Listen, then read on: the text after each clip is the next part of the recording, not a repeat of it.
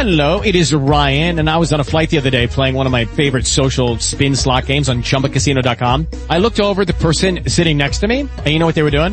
They were also playing Chumba Casino. Coincidence? I think not. Everybody's loving having fun with it. Chumba Casino is home to hundreds of casino-style games that you can play for free anytime, anywhere, even at 30,000 feet. So sign up now at ChumbaCasino.com to claim your free welcome bonus. That's ChumbaCasino.com and live the Chumba life. No purchase necessary. VGW. Void were prohibited by law. See terms and conditions. 18 plus.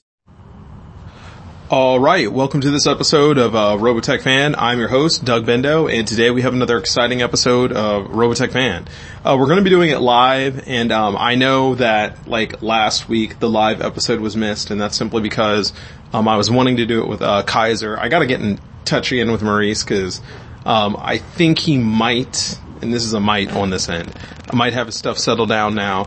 Um, but there was a show I was specifically wanting to do with Kaiser, and obviously if he wasn't here to do it, then obviously it couldn't be done. It was one of those kind of things. Um, so we'll be making that time up to you, uh, partly, you know, today, uh, that's what we're gonna do.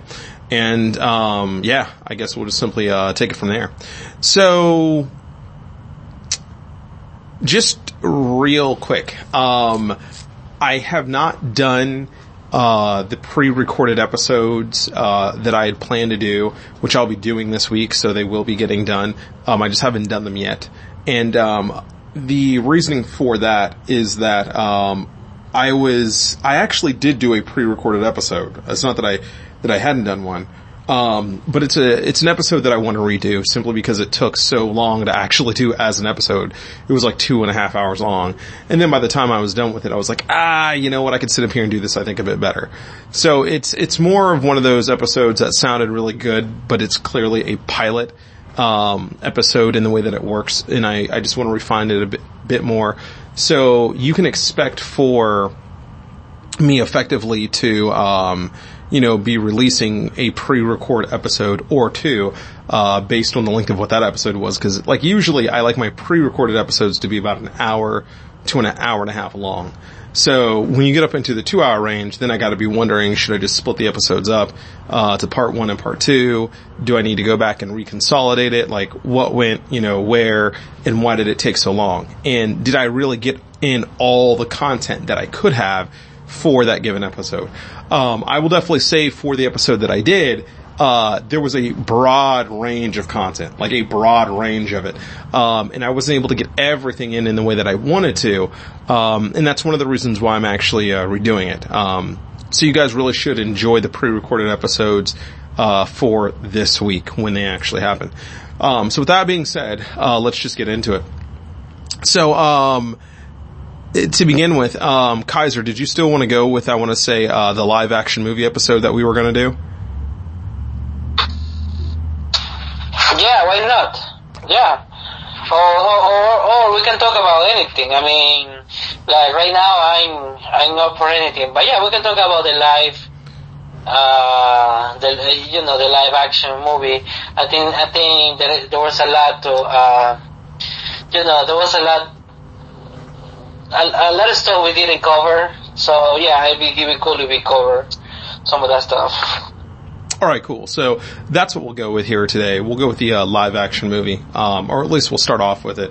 Uh, so to begin with, um, let's scope it like this, or let's frame it like this. Uh, basically, the way it works is this: is that um, you know, Robotech has been around for a long, long time.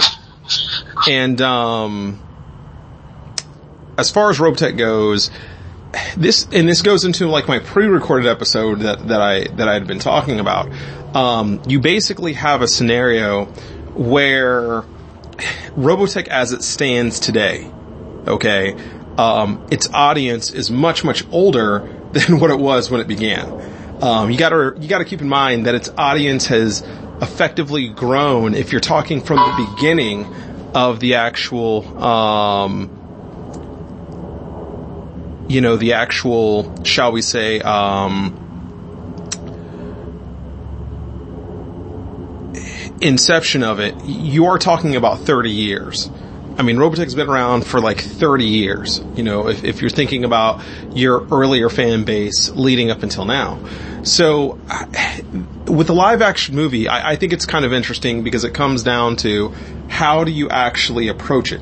You know, how do you actually make a real approach about the live action movie in a way that speaks to the fan service of what Robotech is supposed to be for the fans that it has and um, how can you bring in a brand new audience? And to a degree, I, I'm not sure if that can actually be done. Uh, to be perfectly honest, um, I don't know if you can actually do that. And the reasoning to why I say that primarily is due to the fact that I think when you're when you're talking about Robotech and you're thinking about it from the standpoint of when you were six years old watching it versus being you know 36 now and watching it, um, those are very very uh, different. Um, you know, very very uh, different mechanics. I'll put it that way. Okay, uh, they're they're extremely different. I want to say in their mechanics, and the way you see it as a child versus the way you see it as an adult, and in the way that it's been regurgitated again and again and again and again and again. You know, um, you know, keep in mind uh, over 30 years time frame. You know, let's just say that you sit up here and watch Robotech three times a year. All right, let's just say that you watch the entire Robotech series three times a year. Over 30 years, that's like 90 times watching it at the very least. Okay?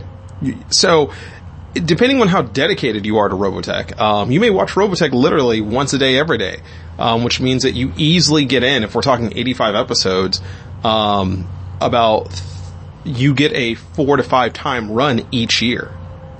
And if you're looking at it from that standpoint of getting it in, like, you know, four to five times each year, depending on how you watch Robotech, if we're just talking a single episode each day, um, over a 30 year time frame, you know, that's like over a hundred times viewing the entire series. You know, it's, it, it's crazy, you know, when you actually think about it, you know, uh, you're talking like 120. 150 times that you might have seen Robotech. So how you basically view Robotech after your 150th viewing of it is clearly different than how you viewed it the first time around or the second time around or the third time around. And you know, that's something that has to be Wait, understood. Oh, go right ahead, Kaiser. Yeah, I mean, it's way different. It is way, way, way different because things. Uh, I mean, the society. I mean, society. Uh, everything else has changed uh, a lot since uh, the 1980s. Which uh, I think, even though, even though uh, Robotech was created with a futuristic mindset, like, okay, so this is how society is gonna look like. Uh, 2019, 2020, uh, to- or 2015, or, you know, whatever, or 2009, um, I mean, no, it, it, it is not gonna, I mean, society doesn't look like that. I mean, they thought that, you know, that, that uh, by 2009, uh, like everybody will be dressing the same way or, or like society is gonna be, is gonna be as, as what they were back in the 1980s. So, keep going. Unmuted. Yeah, you're right about that. I mean, like, yeah, if you definitely think back to, like, the 1980s and how they thought, you know, the early millennium was going to be, or the first decade, post first decade of the early, uh, of the new millennium, sorry, not the early millennium, but the new millennium was going to be, when you start talking about, like, you know, 2000 and, you know, uh, you know, 10 forward, um, everyone sat up here and thought, like, for example, in the 1950s, that you were going to have hover cars all over the place. That cities were only going to be in the sky. Everyone was going to be like the Jetsons or some craziness. Um, even as you inch closer into like the 70s, you know, you go from the 50s to the 70s, you know, it was really believed that, you know, mankind would be living under domes, you know, on different worlds you know, or we would be mining asteroids, or we'd be living in, you know, giant metal cylinders. You know, and even if you were to sit up here and take the 1980s, I mean, which the 1980s was, was more down to earth in the way that it worked.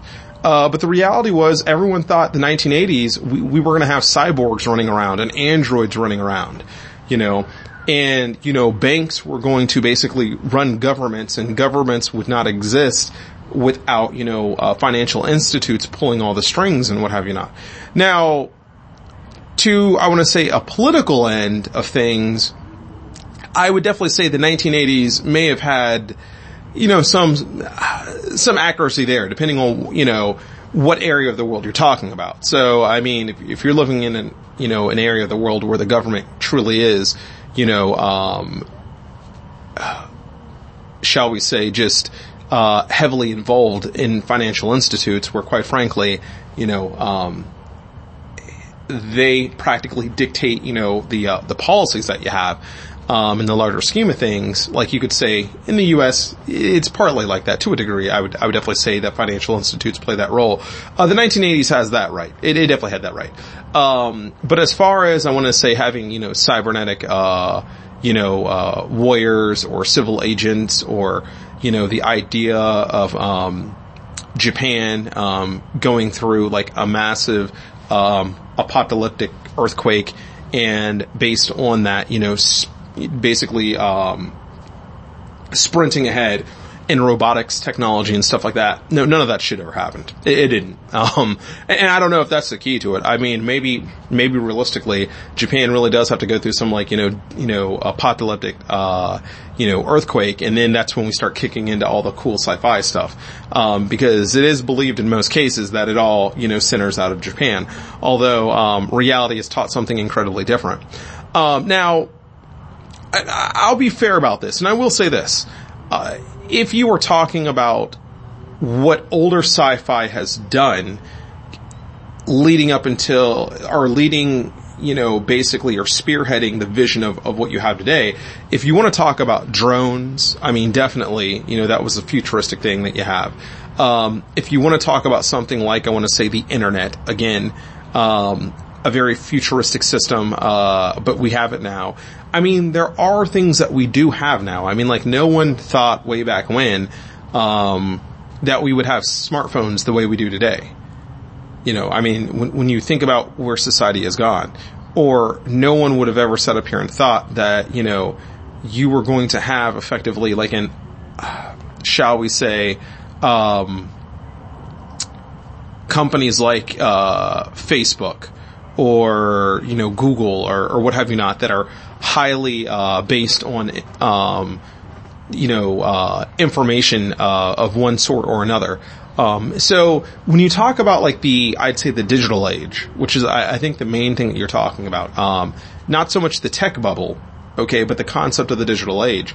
Uh, things have changed quite a bit. They, they really have. Um, now, I know for most Robotech fans, you know, where their concerns lie, honestly, are things such as like, well, now that we're like in 20, you know, 17, what is the first Veritech fighter going to look like from the live action movie?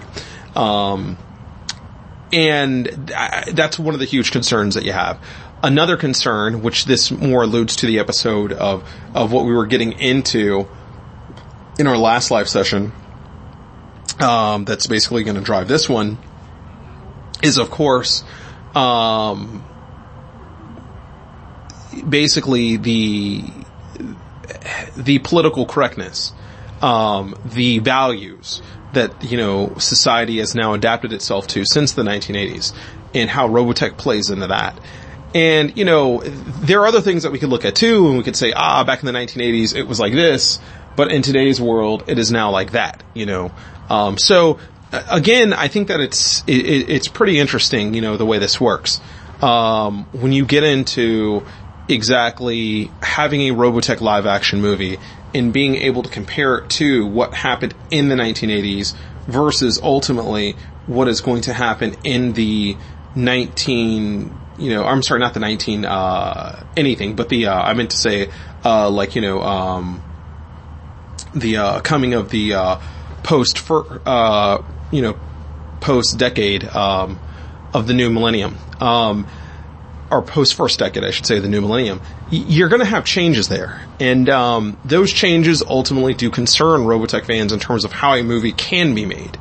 You know, and anybody who doesn't believe that is, is basically either, I want to say some like, you know, nuanced Macross purists that, you know, they're just in denial about, uh, themselves on. Or, um, they really just haven't been, you know, in tune with the world for the past like 30 some years to see its changes take place. So the first thing we'll tack, tackle on this, um, I think, which is totally fair, is basically the one that everybody wants to talk about, you know, in their brother and mother and, and father and sister, which is basically the idea of the concept of the Veritech fighter. And, um, the general concept of the conversation always stems around the idea of should they actually change the frame of the Veritech fighter? You know, should they? And if they should, what should they change it to? Um, there have been a lot of people who believe that they should change it, um, and they believe that it should be changed to the F-35. That's what they believe. Uh, myself personally, um, I, I, don't believe that. Um, I don't believe that at all. And the reason why I don't believe it is partly due to this. The argument that people want to make about Robotech is that it starts in the future. Okay, it, it, it starts in the future. And the idea in the fact that it starts in the future is that you have to use something futuristic in order to make it work like that. However, if you actually look at Robotech, okay, although it did start in the future, it was the idea that they were able to take, take, you know, existing proven technology and apply it in terms of robotechnology, they were able to apply that to the technology that we have today. That's what, that's what, that's what they were able to do. Okay, now, what I mean by that is this, is if you are talking about, you know, effectively, um, the technology that we have today, when I say this, you've got to remember that when you're talking about Robotech, it starts in 1999, right? Well, the F-14 fighter had been around since like 1965. They've been around for a long time. So this totally blows like the Tommy Yune theory of, well, Robotech is set in the future and therefore you have to use futuristic things. It's like, no, that's not how Robotech works actually. What happens is Robotech is set in a futuristic date, that is true. But the reality is, is when you talk about Robotech and how the story works, what they do is they go way back into the past and apply robotechnology to that stuff, which catapults it into the future. That's how it works. Which in a sense is a testimony to, to, to how great Robotech is in terms of the humans, their flexibility, and the technology. But I don't know, Kaiser, is that something that you've ever caught about Robotech? Which is the F-14 wasn't made until like, I believe the mid 1960s. You know, and you are talking in Robotech like what? Like 2009?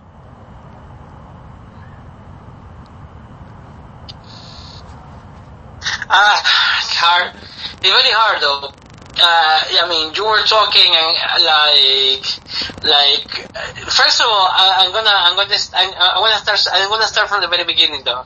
Because I think we just jump into the mechanics and like, well, actually, in the design is a little too soon. But anyway, um, yeah, uh, well, talking about the, uh, the mechas and the, and the, and the planes, I mean, like, having the F, the F-14 Tomcat for a Robotech movie, it, nowadays it's gonna look kind of silly. Uh, I mean, it's gonna look cool though. It's gonna look cool, especially when it comes to transformations. Uh, you, uh, you know, the, the, ba- the and the, and the Guardian mode. Yeah, it's gonna look, it's gonna look awesome. But it's gonna look awesome for the fans, but not for the new people. If you wanna bring new fandom into the Robotech base, and that's, that's a big problem right there. So, like, in order to bring, like, more people, more people into fandom because that's that's what this is all about. I mean, like let's. I mean, per se, Sony Entertainment Japan. I mean, right now they're the ones that have the franchise. Um, according to to Memo, uh, like right after the Aquaman movie, like right after, I mean, uh, Sony Entertainment Japan is gonna work on, on, on, on Robotech, according with Memo, of course. I mean, uh, there is nothing that leads me to believe that that's gonna happen. But according to him, yes, it's gonna happen right after. So, mm, I mean, like, as any, as any other company, uh, like, well, I don't want to put Harmony Gold because you know how Harmony Gold works. Yeah. Uh, but like Sony, Sony Entertainment Japan is, is, is something different. They want to make money. I mean, there are companies like Warner Brothers, uh, Disney, Pixar, uh, Sony. I mean, they they don't want to make movies just because of the fandom. They want to make a movie just because they want to make money. Um, making money means like bringing more fandom. I mean, being able to after the movie to produce merchandise, to sell uh, action figures, T-shirts, you know, all this other stuff. You know, so like, uh, and then, and, uh, like they, I mean, that being said, I think that they're gonna have to go for something more up to date. I would say the F-22 or, or, or the newest plane or maybe a prototype or something like that. You know, something that contains the spirit of the Battloid, of the Robotech Battloid, but um, it cannot be the F-14 Tomcat anymore. I mean, that's so, so, so outdated, so outdated, and I mean, they can pull it off. They can pull it off if they explain, you know, if they, if they come up with a good explanation of how that's gonna work in the space. Yeah, it's the best model to actually fly in space because yada yada, you know, aerodynamics and, you know, they can come, you know, if they come up with a good skills, yes, but no, I don't think that's gonna be the case. They have to go to, uh, either, either, uh, the F-22, um, Raptor or, or, or, or something more updated. Sorry, but yeah, that's the truth.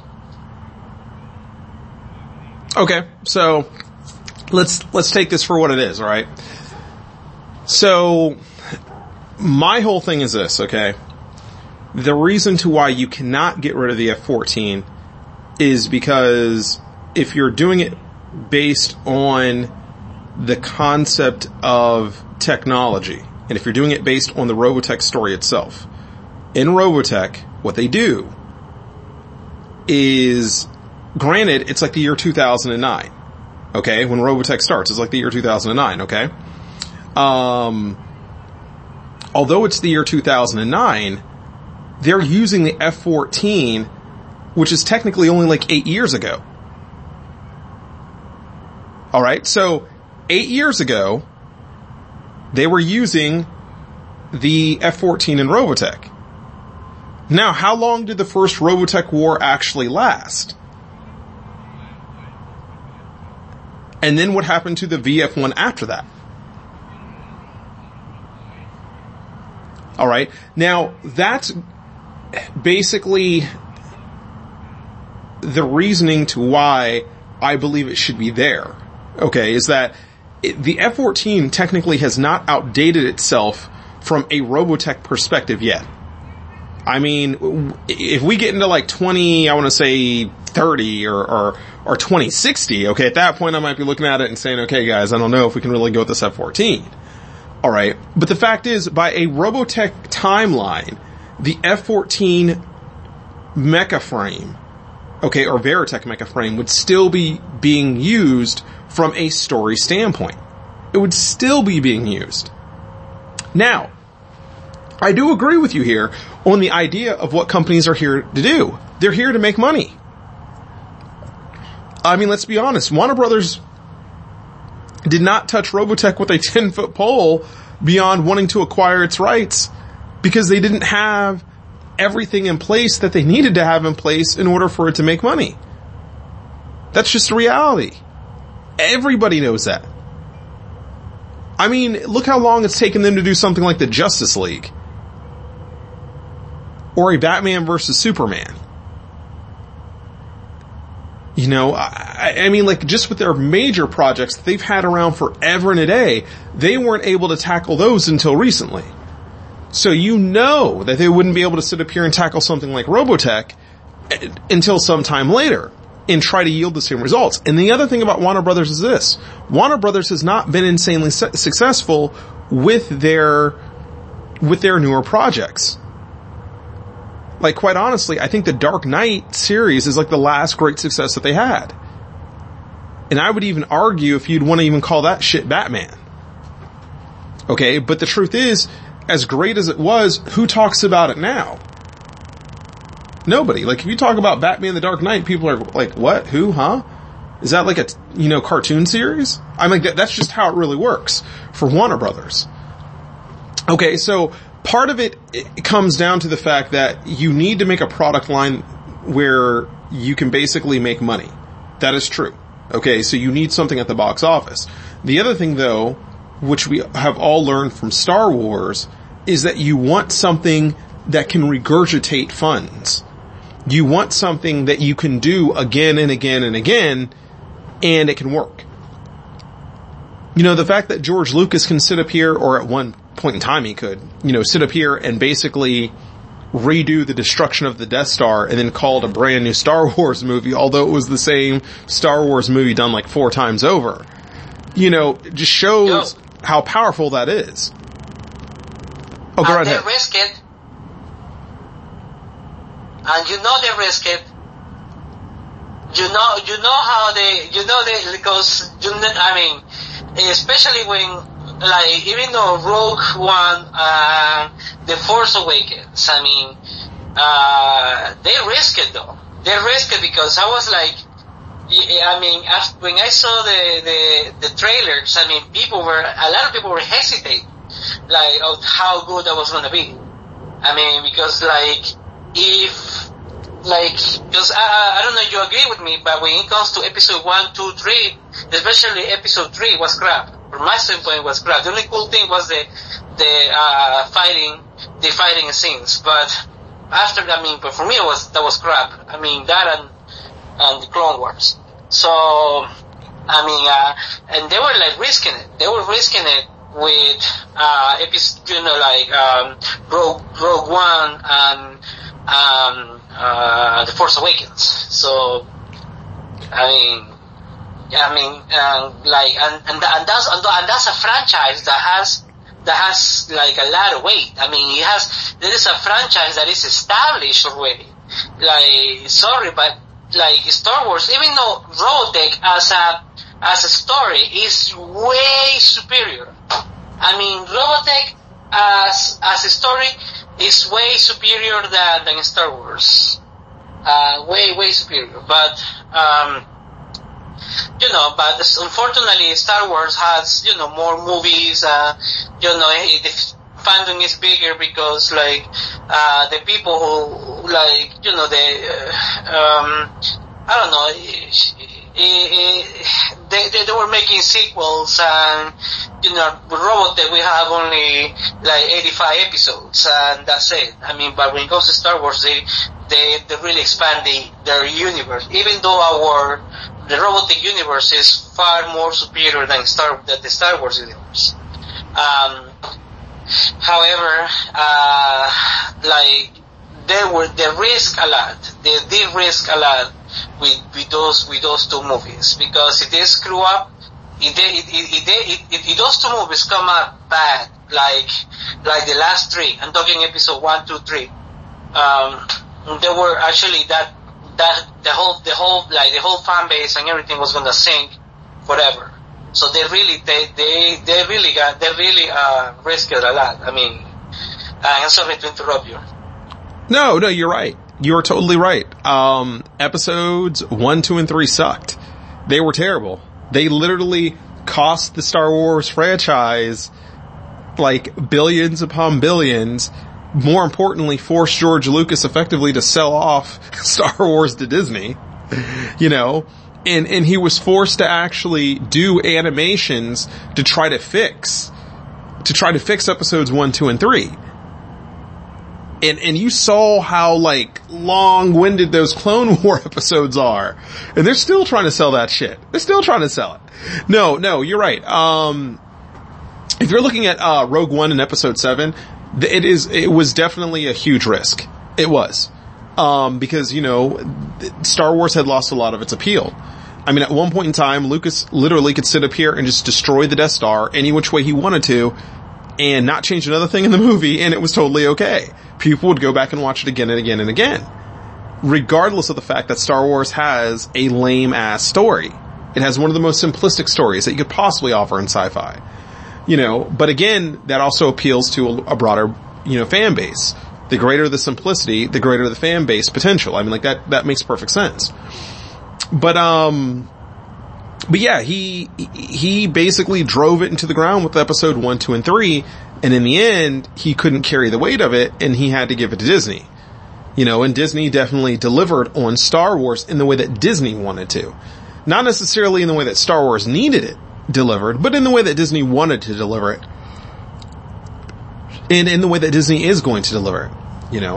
Um, now Sony clearly is looking for something similar from Robotech. It's the bottom line to it. They want their own Star Wars. And they understand that Robotech can give it to them. Warner Brothers was too hung up on like superhero franchises to do anything with Robotech. And you see the results of that. You know, um, now from a state. Oh, go right ahead.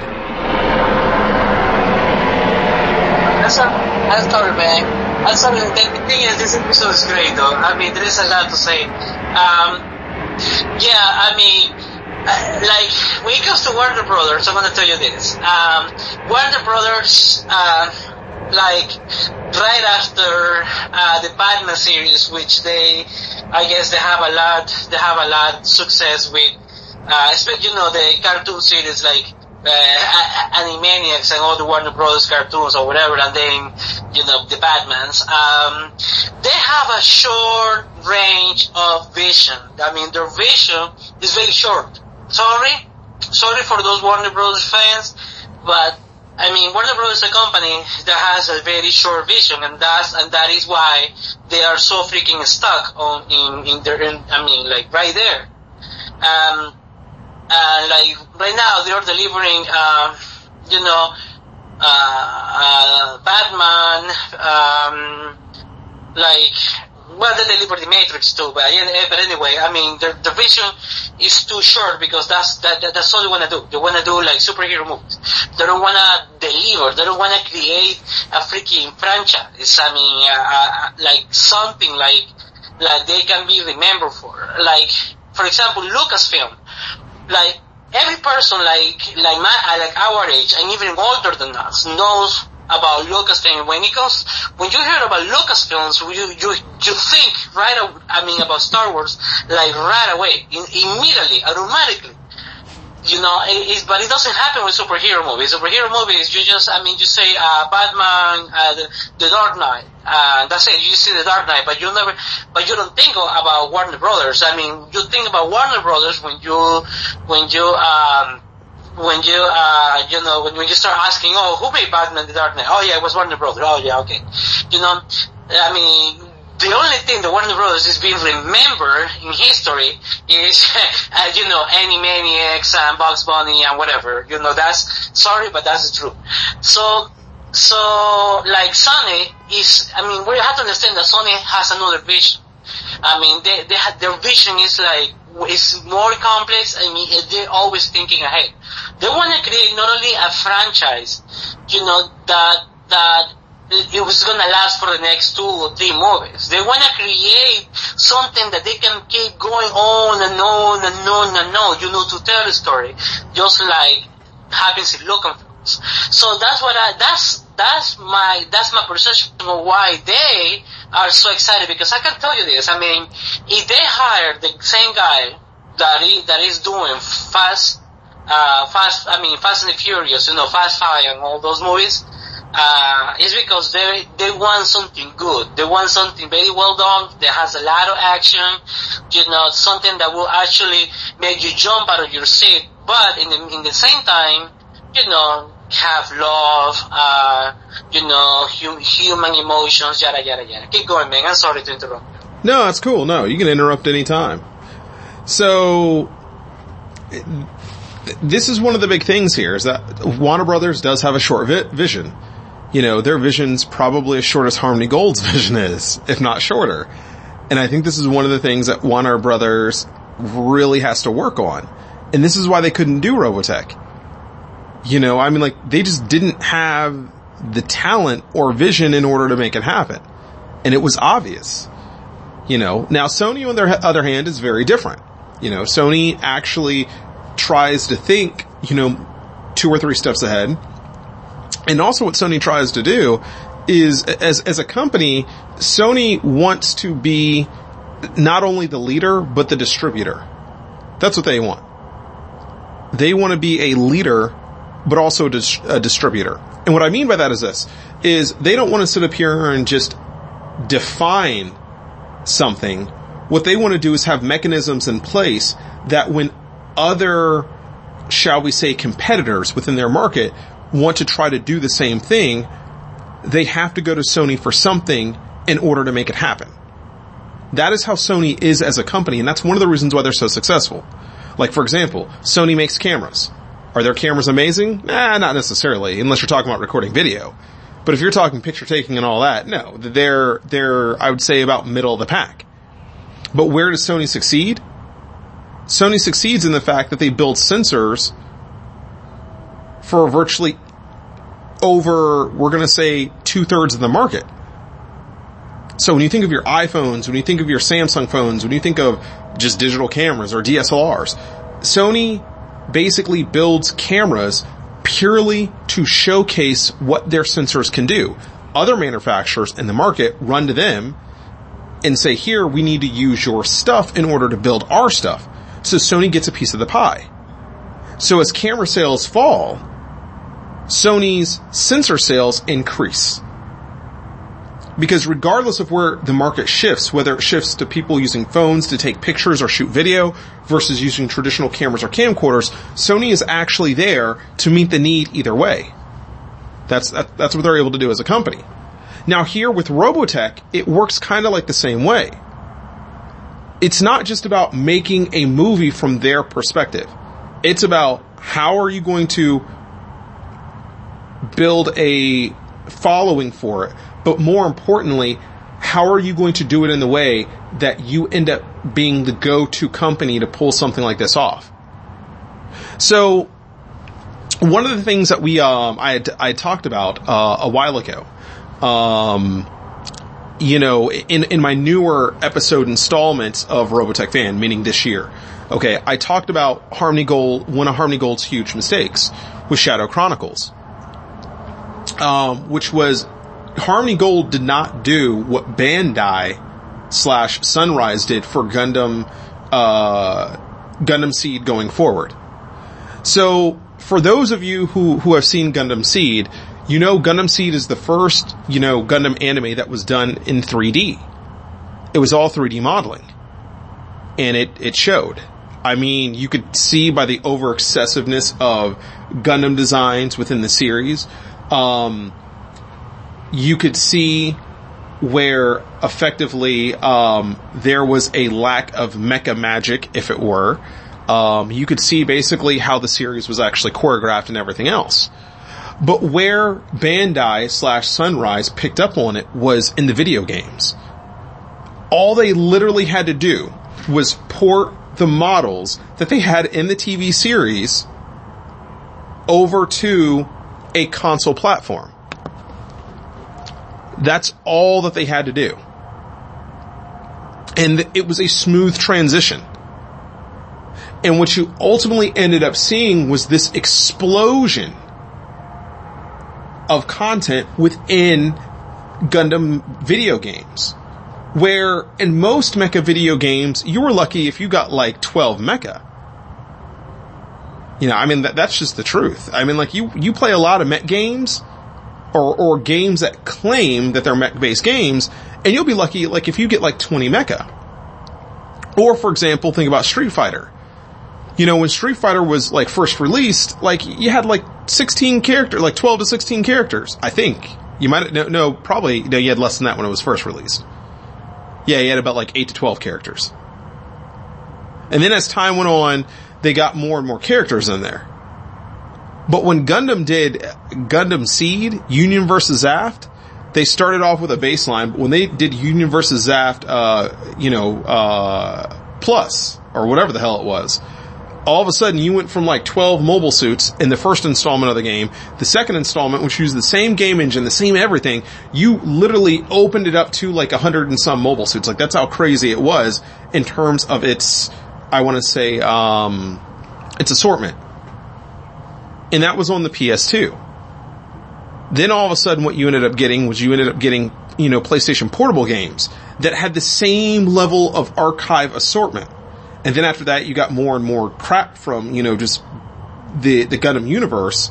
And the reason for it was that they were all following the same model of, of, play, which was when you create an anime series, what you do basically is you use a 3D engine that can basically port those models over to a, an actual, you know, uh, console system or, or a, a computer platform for gameplay.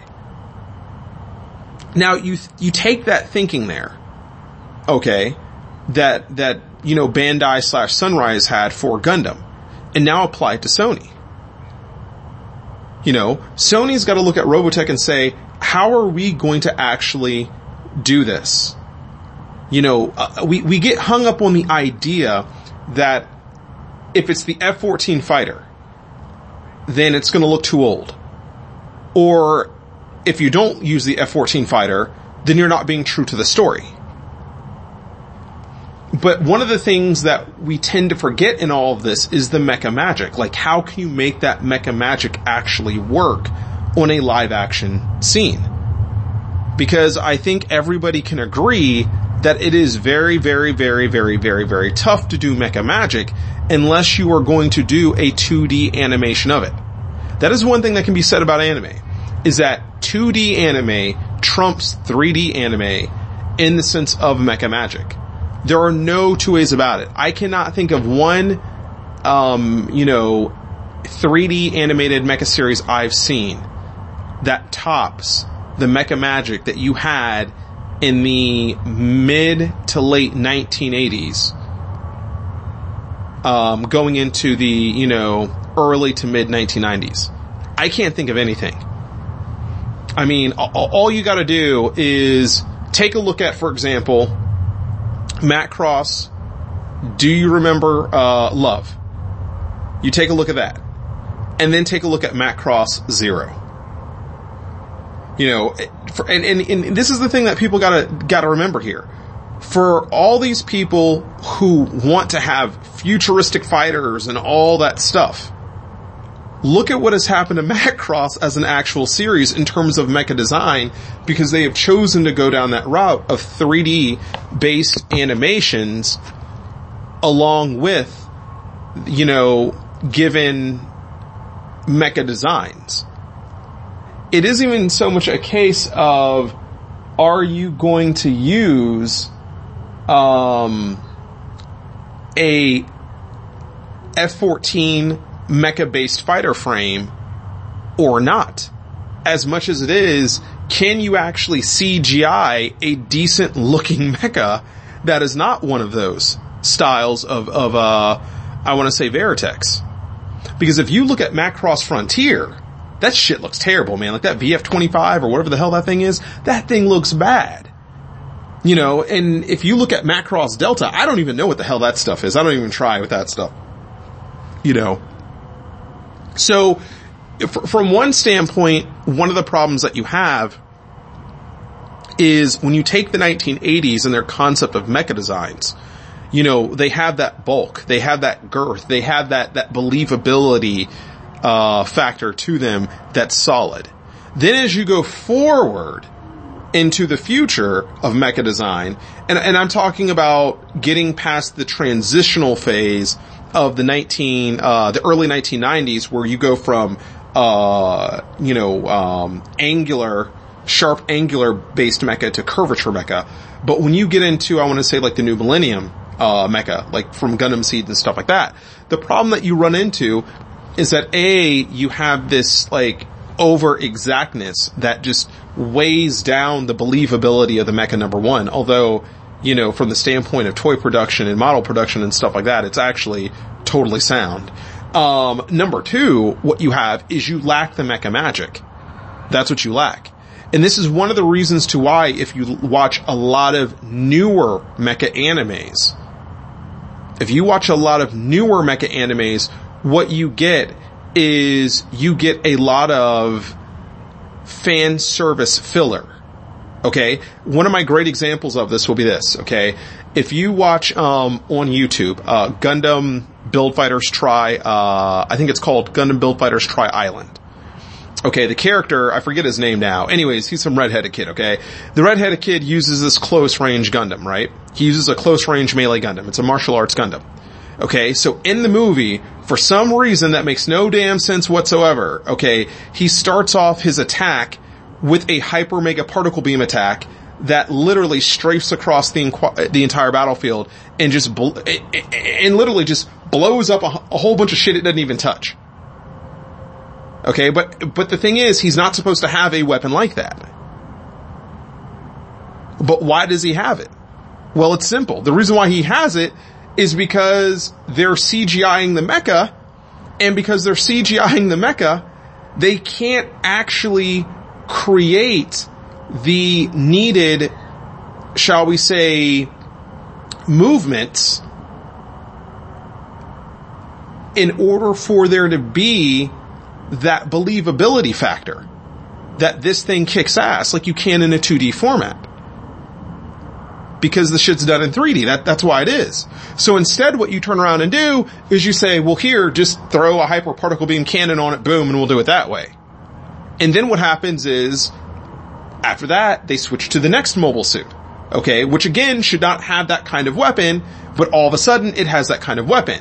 And does a, practically a, a very similar attack, just because you're talking about different unit types, like an air unit type versus a ground unit type, then obviously the explosions are different. And then I could go on and on and on about the different types that you have.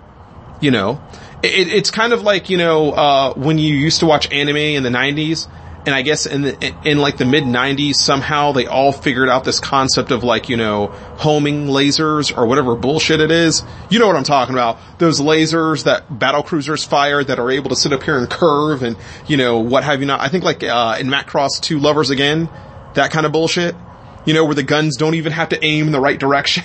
be, the gun can be aimed in the, in the opposite direction and it fires a beam that curves around and then hits the enemy.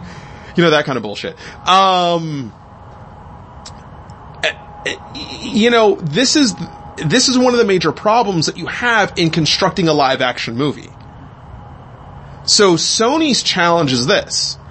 How do you develop a 3D model? Okay.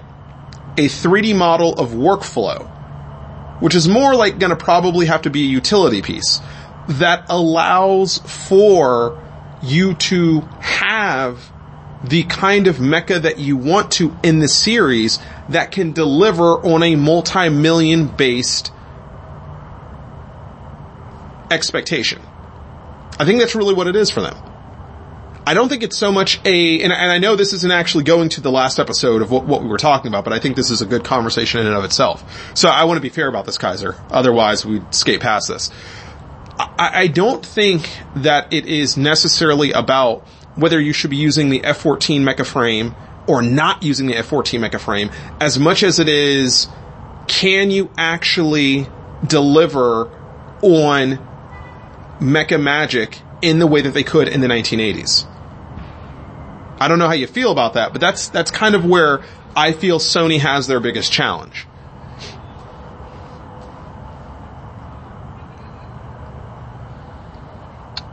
Ah, ah. Well, mm, I mean, I just, just, I just gonna make, I just gonna make sure we are on the right page. Uh, I love the F-14 tank. I mean, I love the model. It's actually one of the, of the models I love, models I love the most, uh, when it comes to airplanes. I mean, uh, like fight, jet fighters or whatever you wanna call them. Um, like I was, I was, I mean, while you were talking about it, I was looking for, you know, like some designs online and everything. Um, you know what? Like, I, I was thinking, like, okay, yeah, maybe, maybe I was, maybe I was a little wrong with the, you know, F22. I mean, uh, but that, I mean, they can stick with the F14 or F15. However, my, my thing, I mean, my, my, my thing is that they have to do some variations on the model, something that make it look a little bit more, uh, futuristic, uh, more like, let's say, no, I don't want to say robotic, but, you know, something that leads you to believe that that freaking machine actually, like, converts into something. You see what I'm saying? Like, um, like, like the alphas, you know, the alphas, like, if you look at the alphas, you know that that freaking thing converts into something. Because I, like, if you look at the alphas aerodynamic, I mean, like, it, it, it doesn't make sense. I mean, that shit doesn't make sense. Like, uh, especially to like, um, to like uh you know like dogfight uh combat like especially like in in the atmosphere you know inside the earth's atmosphere the alphas doesn't make sense. You know what i mean?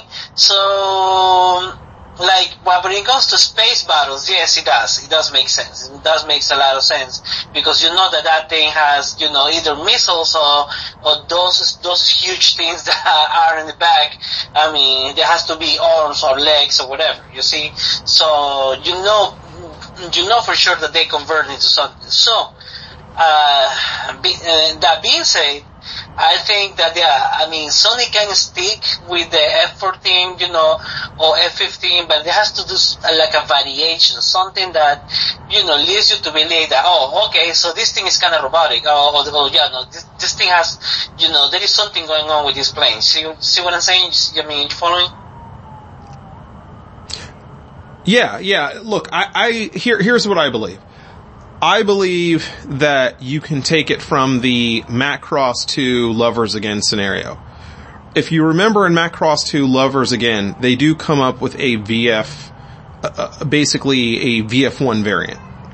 Alright, you see it I think in the second episode when the, the Marduk go to, they attack the culture park.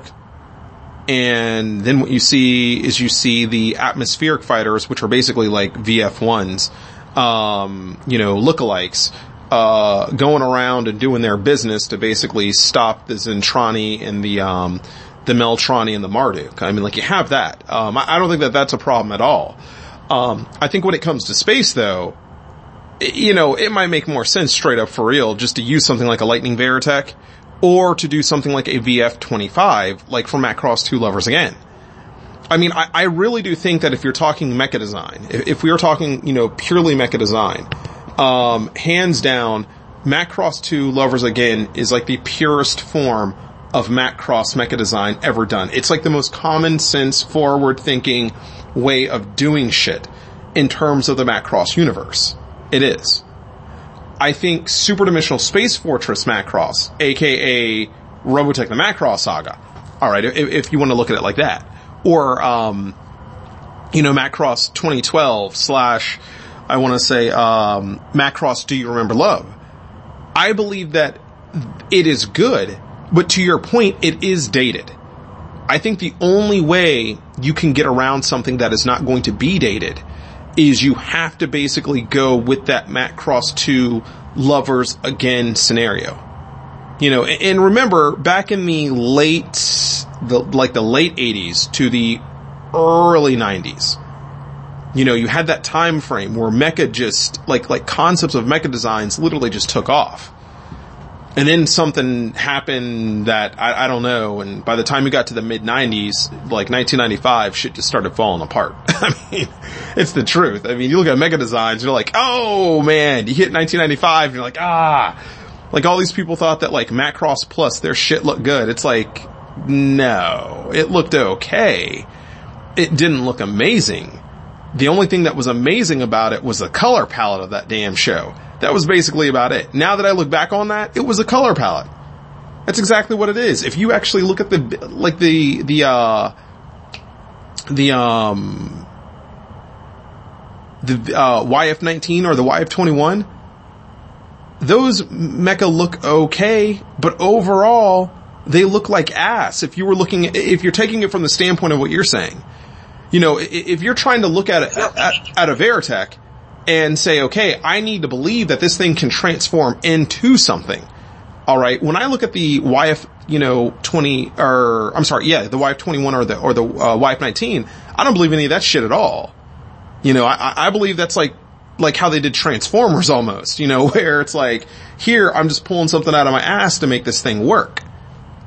You know, um, and you saw how they had to treat those Veritech fighters, or Valkyries, in a sense where they had to, you know, stick all these extra armor attachments to it. You know, and you remember the fold booster? That was terrible. You know, could could you imagine doing a live action movie and putting a fold booster on a Veritech fighter like that? From like Macross Plus? Hell no. You just watch fans walk on out there. That looks horrible. Yeah. Yeah. Dude, but you know what? I, I like right now. I I'm on my I'm, I'm on my laptop and I'm looking at you know the Macross 2 lovers again mecha. I mean like uh, mecha design. Uh, I think you're right. I mean, I had, I, I'm gonna give it to you. Uh, I think that's I can go I can go with that design. I mean, that's the design we need in the uh, for for a Sony. I mean, for a Sony movie. I mean, that's the perfect design. Like it's like a more up, like like a more up, updated, um, you know, F14. If I can, if I can say, you know, that actually looks like you know something I can go to. Like like that mecha and you know not not only the mecha but the Guardian and you know the, the, the whole the whole fighter. You know, I can I can go with that. I mean, no, I, I, I actually looking at all these designs. Yeah, I, I remember seeing Macross too, uh, but uh, uh, yeah, they they look fantastic though. Yeah, and that's actually. I, I, I can go with this for I mean I can go with this for Robotech. I mean I, I, I totally can I would totally will go for this for Robotech. Like if you if you ask me about the Macross uh gloves, no, hell no. Oh my god, they're gonna yo no no no no no that, no no that like I like Macross clothes. Yes, I did. I did like it. Don't get me wrong. Uh, uh, me personally, me, Winston Kaiser, personally, I found Frontier entertaining, but the mecha design was, I mean, the, the, the, the, was, I didn't like it. I didn't like the, uh, the mechas and the, and the planes and, you know, um, Delta, oh my god, that, that was just horrible. I mean, everything, almost everything was horrible. But anyway, yeah, I, I can go with, with Macross two lovers again, uh, mecha, um, you know, the, you know, the fighter, you know, the whole, the whole design. I can go with that. Yes, yes, yes, yes. I think you're right. Now, I, I- and, and, and here's how I look at it. Um, I think Macross 2 Lovers Again is like the same thing effectively as, and, and remember, it was done at the same time that they did a, a, uh, continuation of Orguss. You know, so like, I, I don't know, like in the early 1990s, like late 1980s going into the early 1990s, what you had is you really had these concepts of mecha design where they were trying to continue these series from the 1980s. Um, and then like mid 19, I don't know what it, what happened in the mid 1990s. They kind of just gave up on everything, it seemed like. Um, but it's before you get to that obnoxious like organic phase. I mean, I do think that one of the things that you have to be careful about, and, and I think this is partly what Transformers suffers from as an actual movie, um, in terms of live action, is that the mecha are too organic. They simply are. I mean, like, if I want to see organic robotic matter, um, then I'll go watch Blade Runner. That's what I'll do. Okay, or you go watch Aliens. That's what you do. Or you can watch some shit from the Matrix. Again, that's what you do. But what you don't do is you don't take the Transformers, which fundamentally, if you don't look at the movie and if you look at any other Transformer series, they're all angular box type mecha. That's what they are. You know, I mean, I, I hate to break it to be, but it's true. Like for people who don't believe that the Transformers are mecha, they are mecha. They are as much mecha as the shit in Robotech. In fact, look at Jetfire and look at Skyfire and then go look at the VF1. You'll notice it's all the same looking robot. That's exactly what it is. So I think that what they have to be careful about, okay, in terms of the design of the mecha, okay, without being specific, specific on technical aspects, okay, is they have to understand that the fighter itself, the frame that they choose has to be a believable frame. I agree with you in the fact that they can't necessarily just take the VF1 frame, you know, and throw it out there and be like, here you go, live action movie with the VF1. I think there are a couple of reasons not to do that. The first reason is this, is that you've already had people that have done a live based CGI of the VF1. So by doing a realistic live, uh, a live realistic, you know, CGI frame of the VF1, that, just to be honest, that's, I think, kind of stupid. I don't think it makes a lot of sense. I, I think that, uh, that boat has already sailed. I think it was, uh, you know, it's been incredibly diluted. Um, I also think that Sony technically has the means to CGI a live action VF1. They have that. And, and you know that simply based on the fact that you look at, um, your games like Another Century's episode, where you literally do have a live action version of a VF1. Same thing with a YF19 and the, and the uh, YF21. Um, if you if you watch, you know, the intros to games like like Ace, which is another Centuries episode, um, and I think it's another Centuries episode too, the intro to that. Um, you'll see it there, and I believe it's also in another Century episode uh, three. Its intro, you will see that there. Um, so the idea of being able to take Japanese anime uh, mecha and make them live action based, you can do that. I, no one can deny that part of it. The question becomes then, what kind of frame system would you actually use that would make sense in the overall scheme of an actual story? And, and to your point, I do believe the F-14 is dated. I, I definitely believe that. I believe you have to do a variant like what you're talking about. What I also believe though is that you can't just scrap the entire thing. Even if you made it the trainer, just, just the trainer. I mean, like that's it. Like you made it the trainer, um, Veritech, then that is totally fine. That makes perfect sense.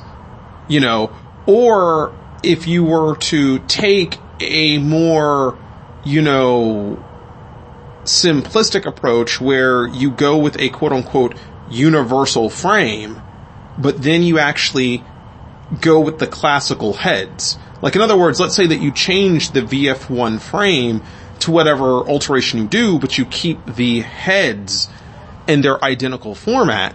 Again, people would be able to go with that. So, I don't even know if it's the frame as much as it is, can you hold on to something that's identifiable? And I think one of the reasons why Macross 2 Lovers Again worked as well as it did was because they took, you know, two of the most identifiable, you know, um, head mecha frames from Macross Do You Remember Love and they threw them into that series and I think ultimately that's what helped deliver on the actual series itself. Um, but when you think about it from a futuristic perspective, they do tend to go futuristic even even in a further sense with the mecha when you start talking about like for example the um the uh metal siren. You know which arguably i would say the metal siren is one of the best futuristic veritechs of all time. I mean i do think it's a little weighted in terms of its design but you can definitely see where they're going with it.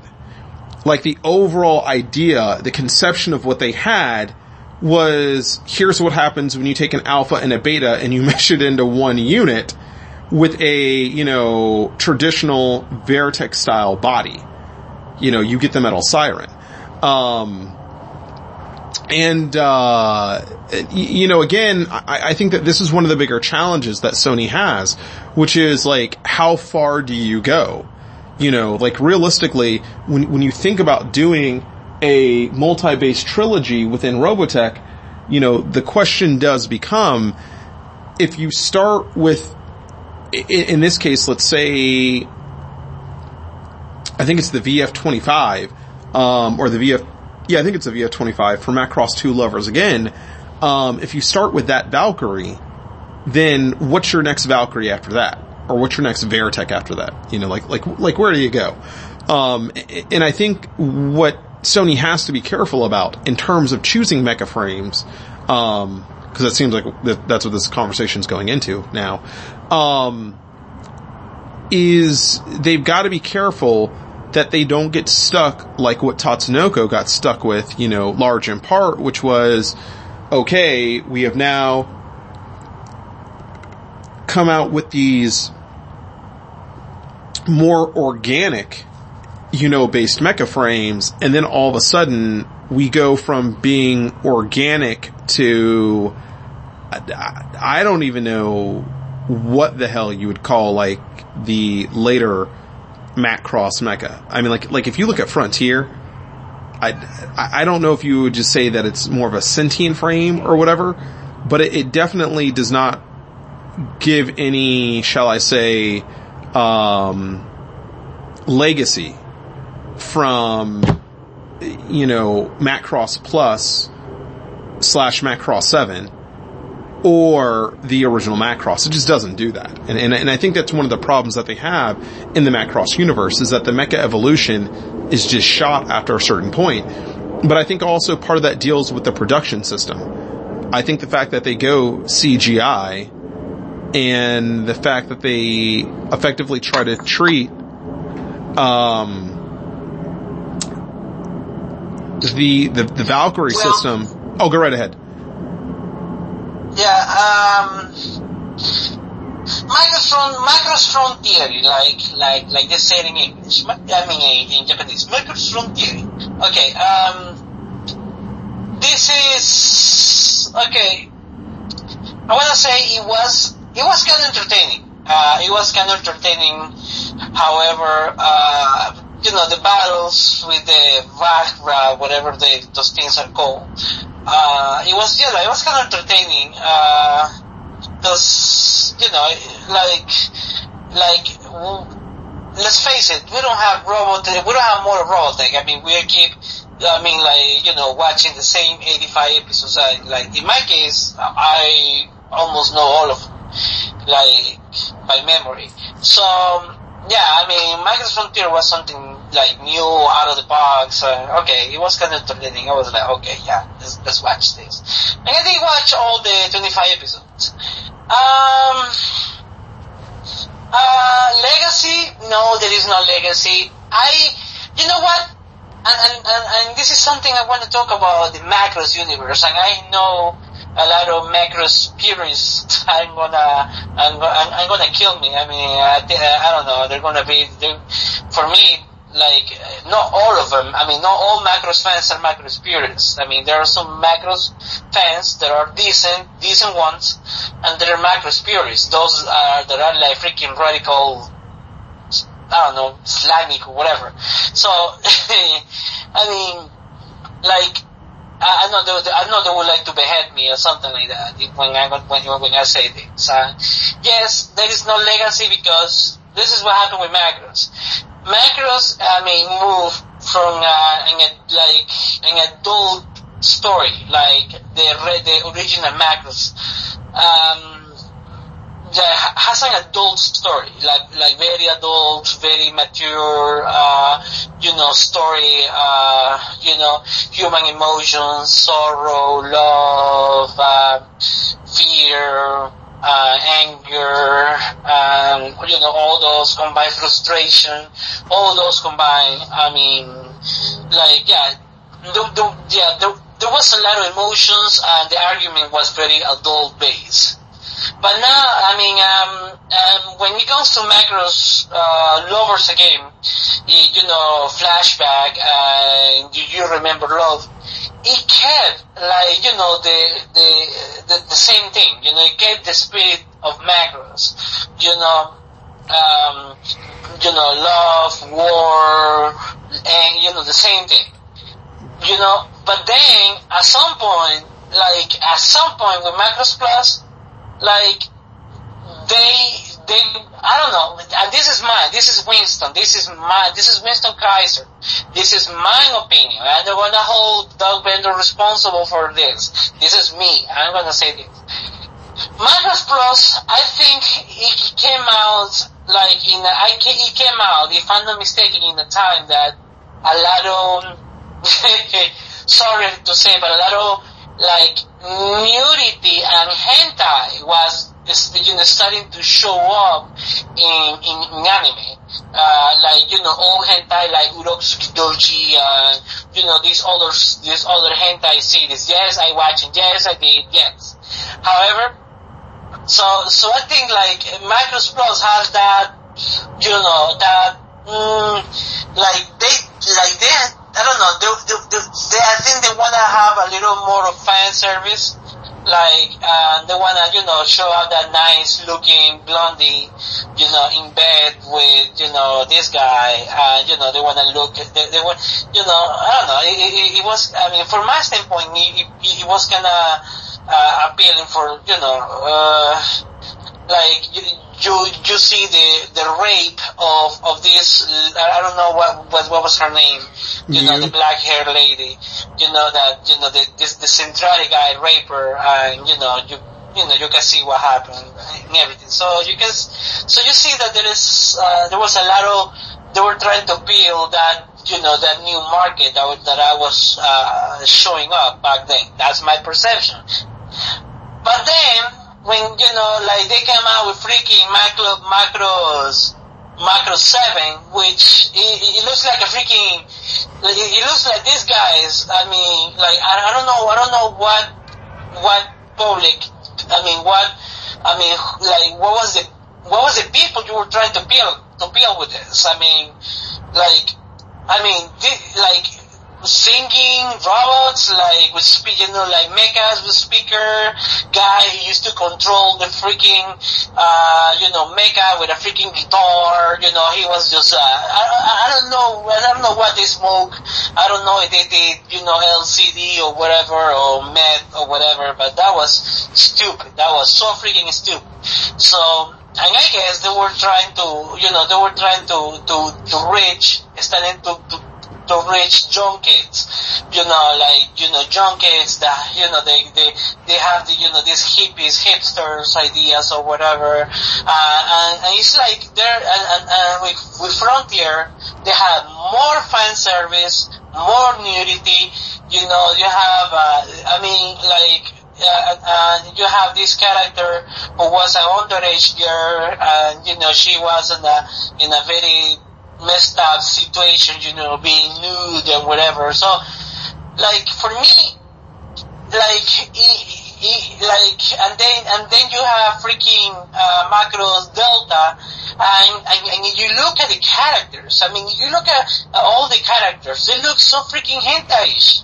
I mean, you look at. Um, Mikumo, and you look at uh, freaking what um what was this this I mean a, a, a lot of those characters were like kind of like hentai I mean you, I mean I don't know you guys watch Macross Delta I mean there was I mean this uh Makina Nakajima and this other and this uh, short hair lady they they look like they were into a relationship like a lesbian like, you know, relationship, which is fine. I mean, I'm not gonna criticize, but you know how, like, how they, I mean, degrading the freaking franchise is that, like, like they are instead of instead of coming with a strong story, like something that you know, like I don't know, like with with with with with, with, substance. I mean, something that has you know, a story that is gonna be appeal for everybody. I mean,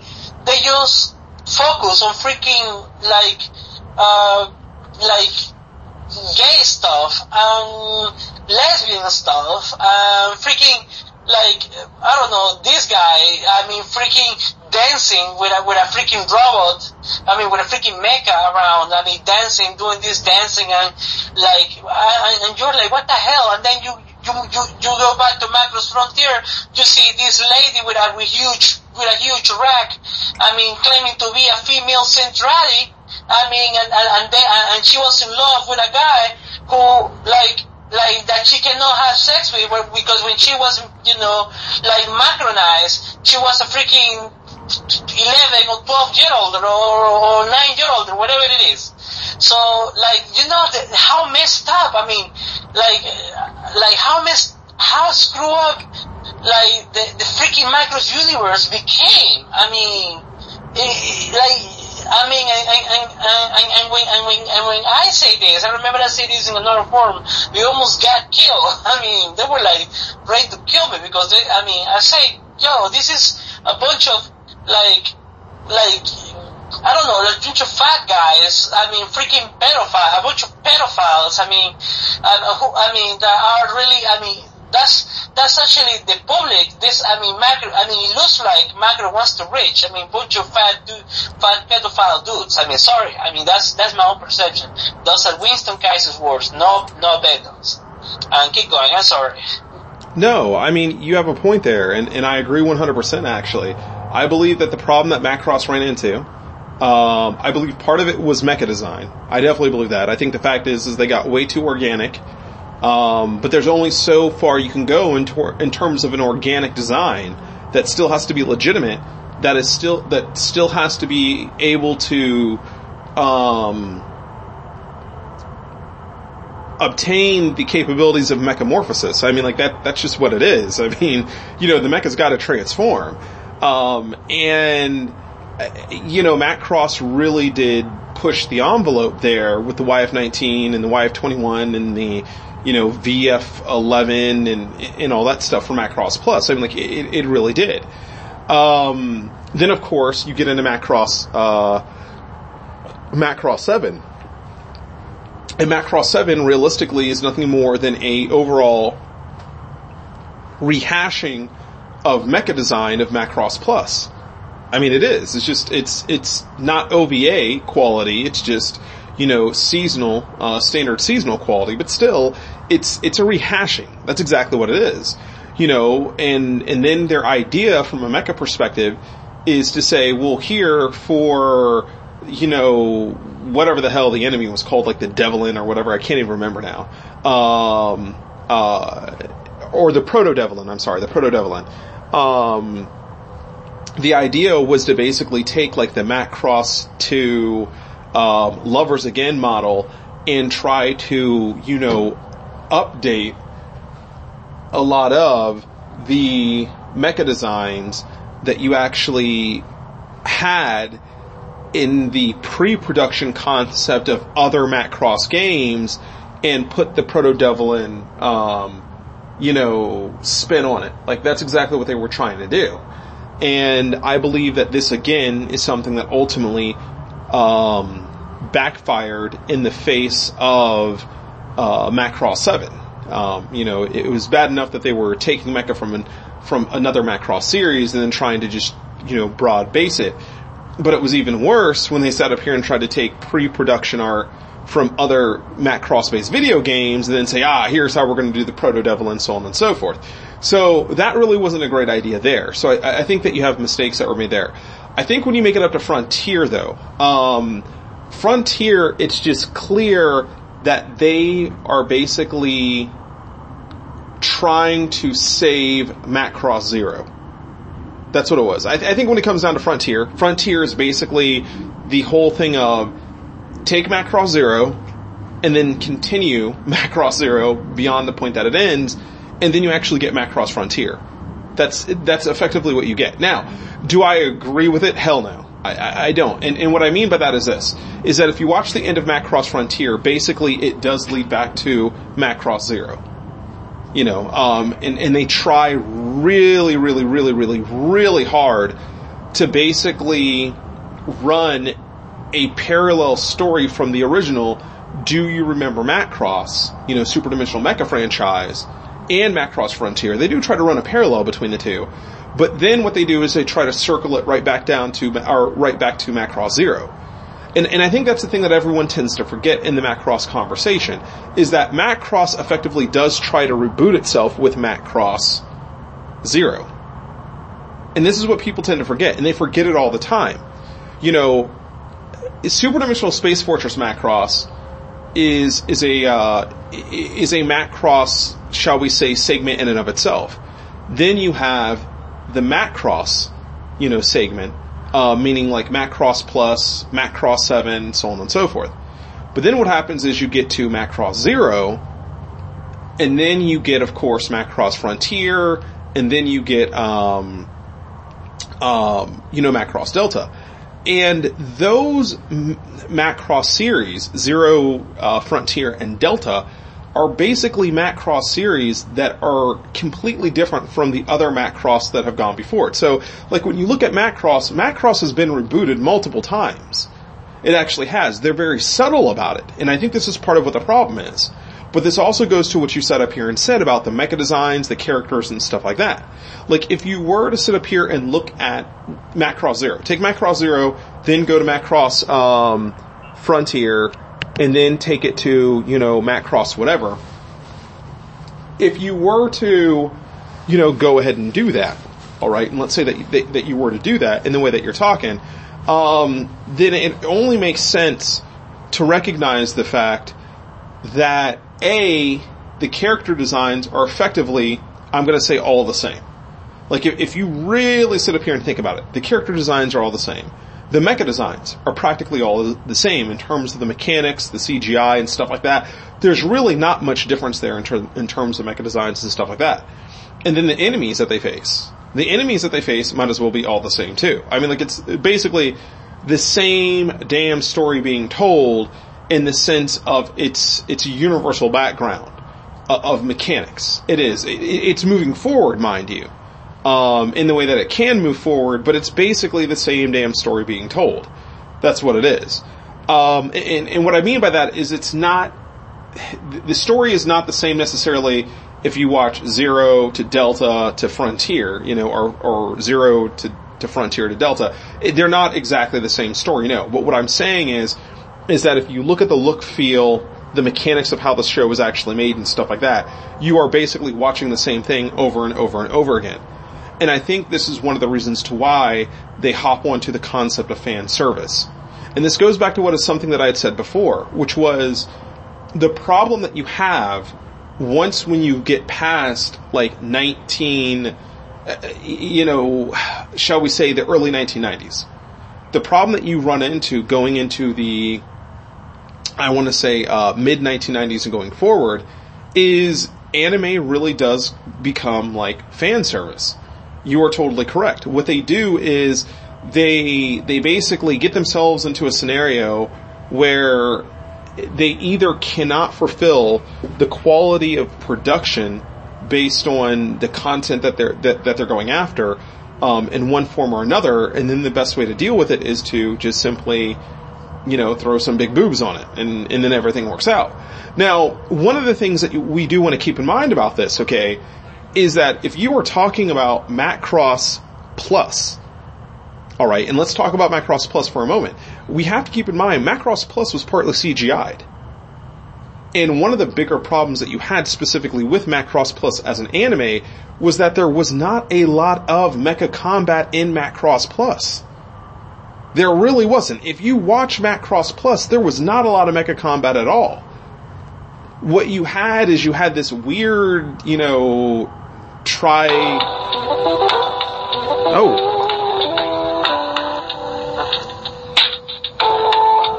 Wait a second here. Ah. Muted. Are you there, Kaiser?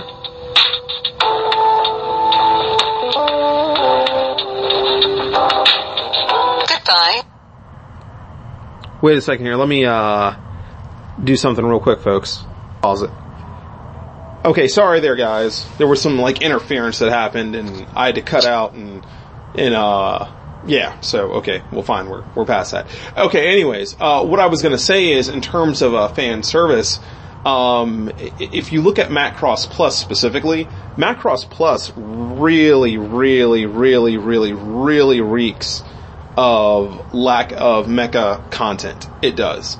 Um, the truth is, they put way too much into the, shall I say, they they put way too much stock in the YF19, YF21, and the VF11. They do um, to a point where it's all about look how cool these mecha look. Um, although they don't do anything, just look at how how cool they are. And then what happens is you just don't get any good, you know, battle scenes out of them. You know, you don't. I mean, there's there's just nothing there. And what you do is you get mostly just a test run of the mecha. You know, if, if you think about it, those, if, if you look at Macross Plus, the whole point behind those mecha in terms of the 19 and, and 21 was what? To deal with colonial disputes and stuff like that. Do they ever deal with a colonial dispute? Fuck no, they don't. Instead, they end up facing a ghost fighter.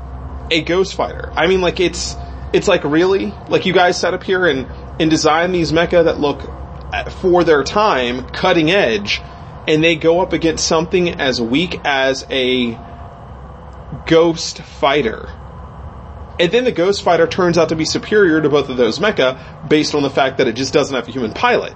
Which is something in and of itself that's totally pointless. It's like, you miss the whole point of what the series is supposed to be about.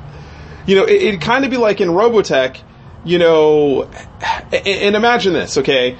Imagine that you had company, uh, Cross, and then you had company Southern Cross, you know, and, and, um, you know, I'm sorry, uh, not company, uh, Southern Cross, but company, um, I want to say, uh,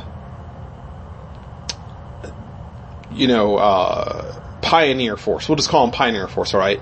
And you got the VF1 going up against, you know, the Alpha Beta, alright? So you got these two nice looking Veritechs.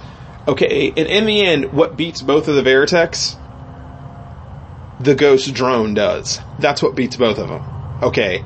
Like, a lot of people tend to forget that the Ghost Fighter is nothing more than the Ghost Drone in Macross slash Robotech the Macross Saga. That's all it is. And it makes no sense whatsoever on Earth. I- I- It's almost as bad as if they would have gotten beat by a Lancer. You know, you guys remember what the Lancer is from like the Macross saga, you know, Armor 1 and Armor 10? Yeah, sending out those Lancers.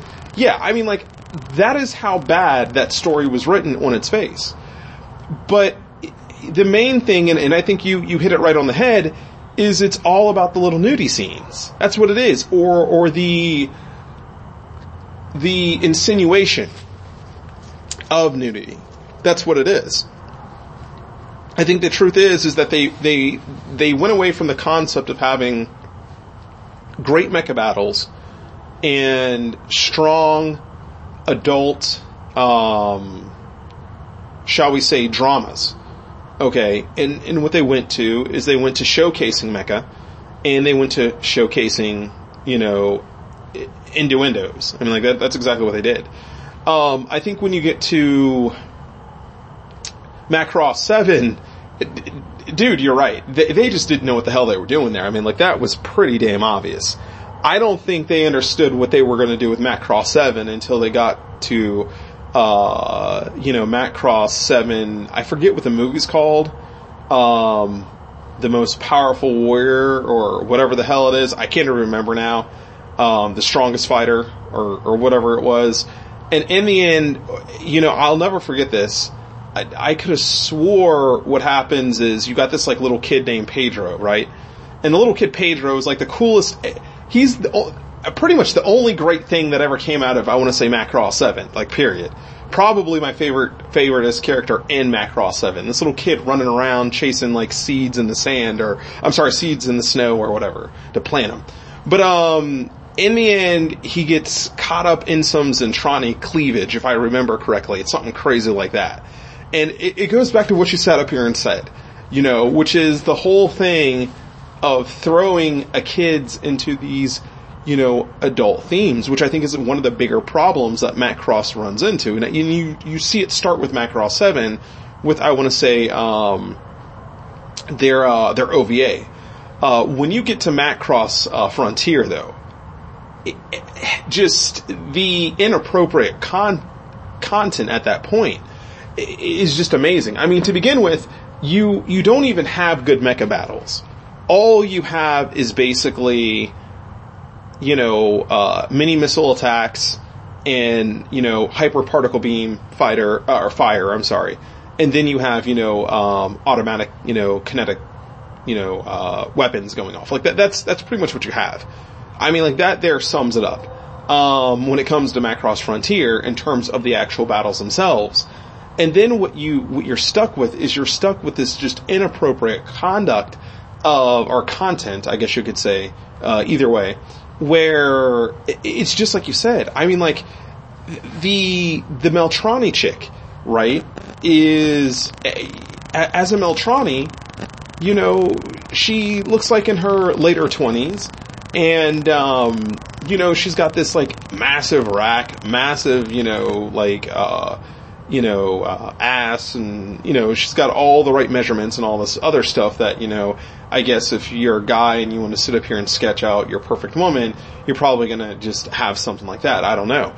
And then, and then what happens is, you know, it's like, okay, well, micronize for us.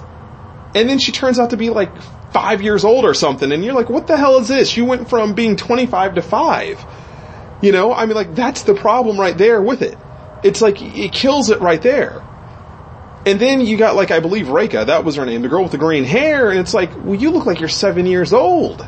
You know, but they're like, no, no, no, no, no, she's not seven years old, she's, she's 18. It's okay, she's 18, and it's like, no she's not. Like even by anime standards, this bitch does not sit up here and look like she is, you know, 18. She just doesn't. You know. And, and then of course you just go on and on with Macross, um, Frontier, and and it's it's just fan service. That's what it is. It's pointless CGI mecha battles and fan service, and it's what hurts it. And don't mention, and don't mention that the freaking Alto Saotome, he got some, he got a huge issue of what he was, or what he really was. I don't know if you, like, if you remember, I mean, you watch Frontier, you, you remember what he was on the, on, on the train or something like that? He's talking with Luca, or whatever this little guy name is. Um, he was like, he was telling him, oh, I don't know what I am. I don't, I don't really know if, if, if I, if I am a man or I just acting or pretending to be a man. I'm like, what the hell? What's wrong with this? What's wrong with it? I mean, dude, I am not, I don't want to, I am not the homophobic. Please do not com- misunderstand my words. My thing is, how you gonna freaking expose kids to this? Like, like, like, dude, this is just wrong. I mean, come on, man. I mean, this is supposed to be a suppo- well, supposed to be a show that has, you know, okay, I don't want to say it's going to be for kids, but you know, you have to foresee that kids are going to watch this shit. I mean, come on, man. I mean, yo, like, don't like don't expose kids to this. I Well- mean, are you freaking kidding me? Well, I've got one better than that. Let's assume kids aren't watching it. What grown ass man wants to watch it? I'm like, like when you watch Macross Frontier, you gotta sit up here and ask yourself, when you start breaking down the characters, just when you start breaking down the characters, okay, you have to ask yourself, what grown ass man wants to see a character set like this? And, and I think that's one of the problems that you have with Macross Frontier, and I think that it ran into the same kind of problem that um, Macross 7 ran into actually, where it breaks down into, I want to say, demographic types, which is, okay, the whole point is, is that we're not selling characters, we're selling mecha. That's what we're selling. Mecha make model kits, model kits make money. Pretty much that's how it goes. Well, look at your demographic for being able to deal with, you know, um, deal with this type of uh this type of uh content in terms of of mecha and stuff like that for for model kits. So let's say just for the sake of the conversation, you have boys that range anywhere from the age of uh, 12. We're just going to go with 12. Um, to the ages of, um, we'll say 36. Okay, so, so, so we'll go boys age of 12, you know, uh, men age 36. Now, realistically, we probably could sit up here and say, uh, boys ages of 4 all the way up to men in their like, uh, you know, 50s or whatever. But we'll go 12 to 36. So if you go 12 to 36, the problem there is this, is that you're talking about building a story that actually can bridge across that, that, uh, age, that age gap. But then you're also talking about the appeal. And what appeals to a 12 year old is not the same thing that's going to appeal to a 36 year old. It's just not going to. Which gets us back to the very original part of our, our, you know, um, conversation here about the live action movie. You see how this all works now. You see how we're able to turn it around like that. Like no, no one even probably saw it going in that direction, but you see how we're able to work it like that. Um, only on Robotech fan folks can do that kind of shit. But anyways, um, it comes down to how do you bridge that age gap? So then what happens is you get into a situation where you're trying to sit up here and create characters that have a dual appealing to them. And what I mean by having a dual appealing to them is this, is that you have to have a character that can appeal to a 12 year old in the same way that it can appeal to a, you know, um, uh, a 36 year old. You know, so when you have a Meltrandi that goes from being 25 to like 5 years old, you know, that's basically how you're, you're, you're dealing with that appeal. Now, I'm not necessarily saying, okay, that a 12 year old is going to find a 5 year old Meltrandi appealing. That's not what I'm saying actually at all. What I'm saying is the 12 year old might look at it and say, wow, a adolescent has the ability to jump into a micronization chamber and then become an adult. You know, that's like, you know, going from like, you know, Robin to Nightwing, you know, in a, in a minute. Like, who doesn't want to have that? Or it's like Captain Marvel, you know, starts off as Billy Bunsen and then becomes Captain Marvel. That's basically what you're talking about though. That's basically the concept that they were going after. The problem with it was though, and this goes to the point of what Kaiser said, is that it got over-sexualized. And keep in mind, Captain Marvel, there's nothing over-sexualizing about Captain Marvel whatsoever. At least, I, I don't think there is, okay? Um, but the closest thing you're ever going to find in that respect would probably be like Power Girl. Okay, and that's a different story in and of itself. Alright?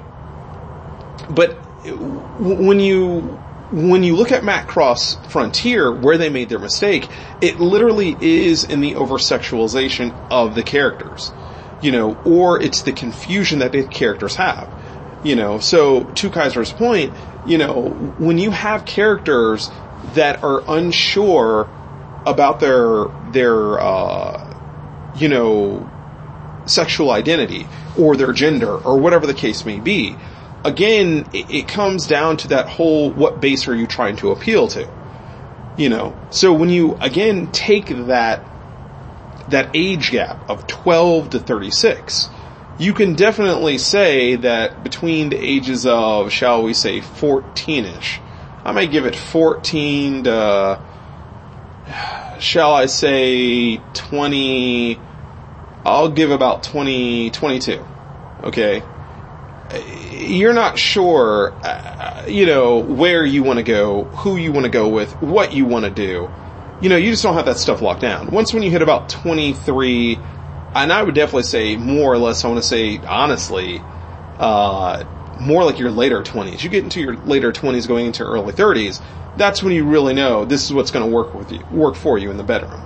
You know, um, and, and this is how you want to, you know, identify yourself and so on and so forth. You know, that self-discovery thing is pretty much over by that point. So, uh, you know, again, Macross Frontier fails at that because what they're trying to do is put a level of self-discovery into the actual series that's just not needed. It isn't because what does it do for the mecha? Which gets back to another part of our original uh, conversation here. What does it do for the mecha? Seriously, if you sit up here and think about it, okay, you you try to go with the Batman and Robin scenario, or more importantly, you try to go with you know Captain Marvel, um, and you want to have a character that goes Billy Bunsen to Captain Marvel. You, you try to take up that that trademark, all right. Then you sit up here and, and, and you try to go for a, a self-discovery clause. You know, like, we're gonna have a character that doesn't know who they are, they're unsure about themselves, so on and so forth, and all this other nonsense. Okay, you, you're gonna have that. And I'm quite sure if we wanted to, you know, go through some other, you know, um, uh, character archetypes, we could probably do that, and, and, and that wouldn't be a, uh, a problem from a psychology perspective. But the fact is, A, you never throw all of those types into one series. Like, if you think about it, what I said about Captain Marvel, that there, Captain Marvel has his own franchise.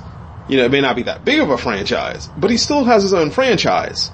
And granted, being part of the Justice League, when he's part of the Justice League, th- that's a different concept of a franchise altogether. That's what it is. But the other thing is, is that you're selling the character, you're not selling the accessory to the character. Which is another problem here. Which goes back to the concept of the mecha. What happens is, and one of the reasons why I think Macross's uh, Frontier is so forgettable, like when you talk about mecha designs and stuff like that, is because it's outweighed by all the outrageous nonsense that you actually have in the actual series when you start to think about it. You know, the fact that we can sit up here and probably spend literally three, four, five, six, seven, eight hours talking about the character designs, the flaws, the relationship, the personality defects, and, and, and all the above of Macross Frontier, and then we probably could not sit up here and stretch a two hour conversation on their mecha designs. I don't even know if we could make it to 45 minutes to tell you the truth on that. Um, without invoking other, other franchises into the conversation tells you everything right there in terms of what's wrong with Macross Frontier and what ultimately sank it as an actual series.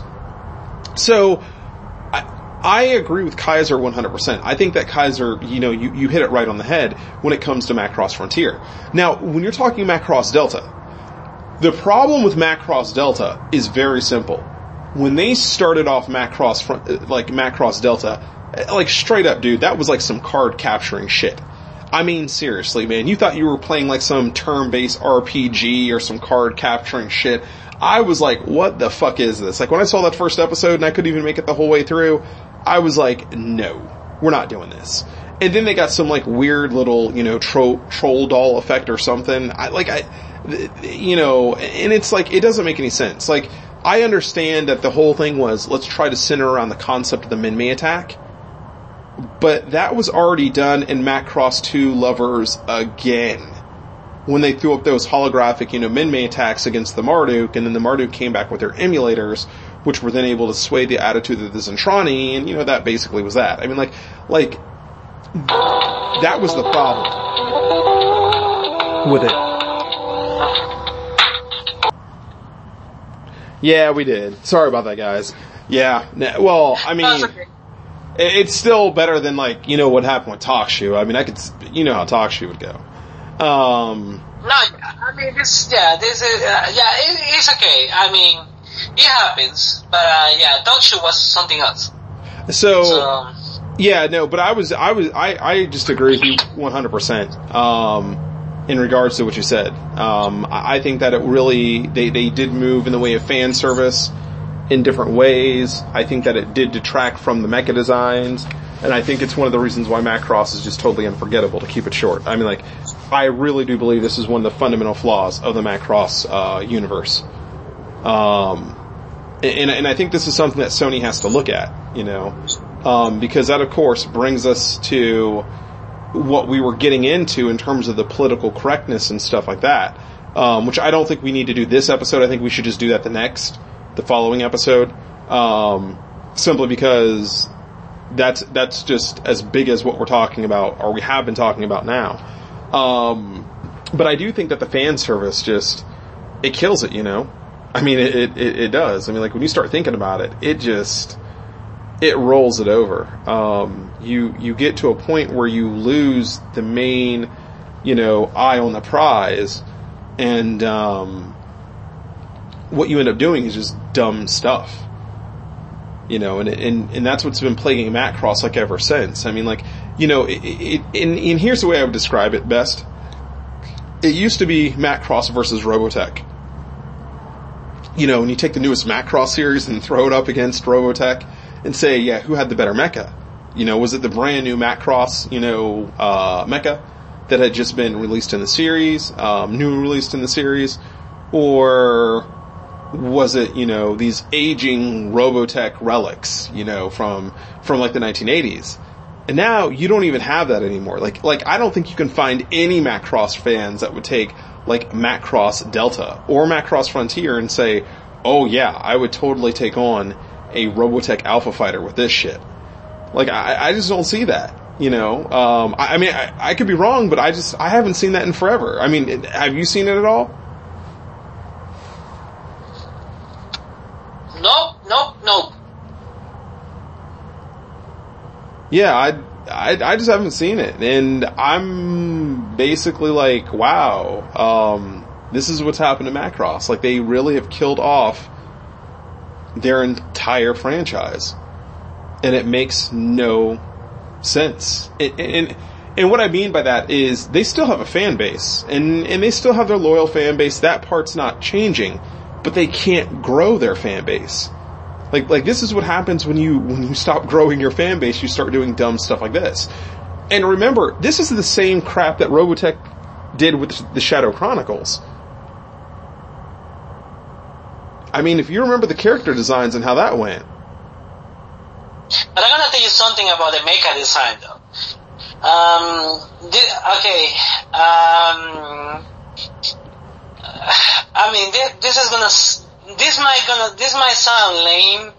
However, I'm gonna, I mean, hey, once again, I'm gonna give it to, to Carl Macek. I mean, even when it comes to mecha design, like, like, even though we know that, you know, like, pe- pe- people are gonna say, oh yeah, but he did it by accident, because, you know, uh, you know, back in the days, uh, US TV channels, they didn't allow anything less than 60 episodes, yada, yada, yada. Okay, whatever. Whatever. Uh, but, um, dude, in Robotech, we got, we, like, the mecha design in Robotech is so freaking, um, different, like, uh, like, you have different designs. I mean, it's, is, like I say, it's, it's very, it's, there is a lot of variety. I mean, come on, we have the, you know, the, the Macross saga, we, you know, you have the VFs, um, you know, you have, uh, but then on, on, the, on the second saga, um, the Master Saga, actually, you got, we got the Logans, the Ajax, we got the, the Hoover tanks, um, dude, I mean, like, we have, like, I think, like, when it comes to mechas, I think we have more. Like, the, the only problem is that we have not been able to explode that, you know, all the potential we have with Robotech. Because we have a very large, broad variety of mechas. I mean, we got the alphas, we got the condors. I don't know if people, a lot of people knows about the condors, you know, but we have the condors, uh, you know, the alphas, we got the betas. I mean, the, we have the freaking cyclones. I mean, uh, yo, and we, and I can keep going. Even we have the, in the Robotech Untold story, we got that freaking red motorcycle or whatever it is. I mean, dude, we have a lot.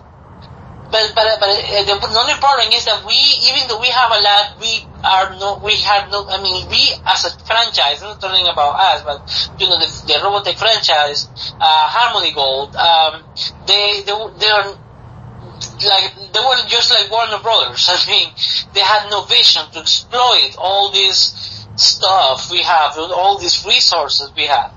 So when it comes to Macross, they just limited to freaking air fighters. Sorry, but that's it. Air fighters and some Destroids.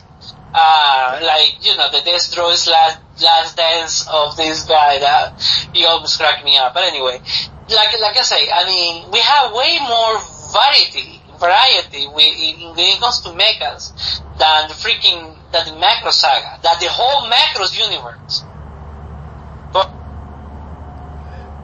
Yeah, I mean, You're right about that. Um, yeah, I, and you know, you're right about that. Uh, I, I would say that, um, and, and I think that this is something definitely that's going to have to be explored in another episode.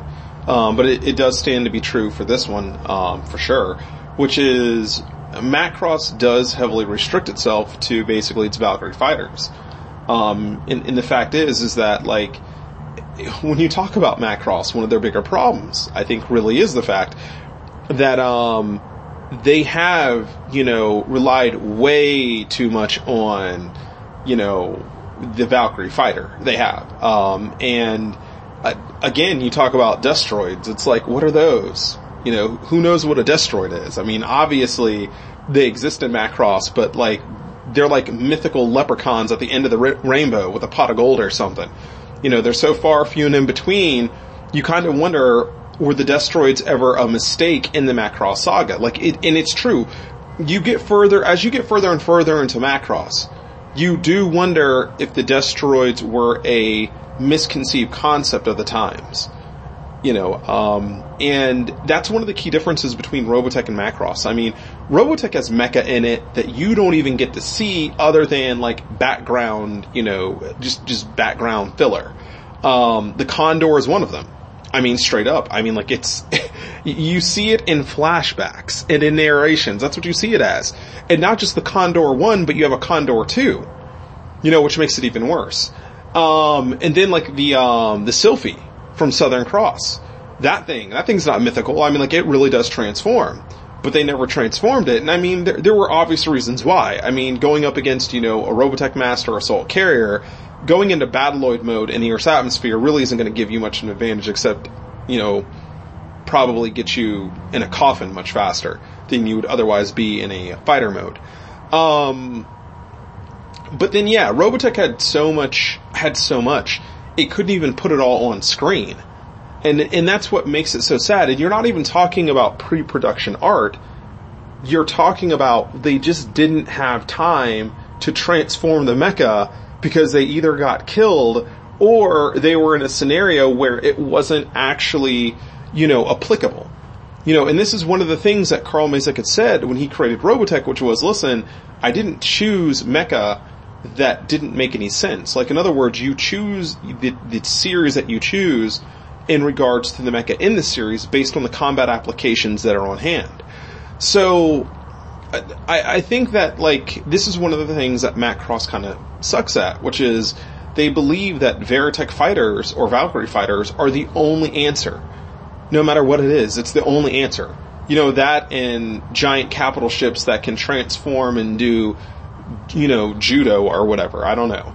Um, but these are the things that really do hurt Macross as an actual franchise. Um, now here's what we're gonna do. Uh, I want to be fair about this because I know that, uh, Kaiser, you were talking about like needing to, you know, go to bed at like 11, um, so you can get yourself ready for work and stuff. Um, what I'm gonna do is I'm gonna close down the episode now, uh, simply because we got a lot of good content here. Um, and what we'll do is we'll, um, do you want to pick this up later on in the week? Yeah, I'm up for it. Uh, Okay. Either Wednesday or Thursday.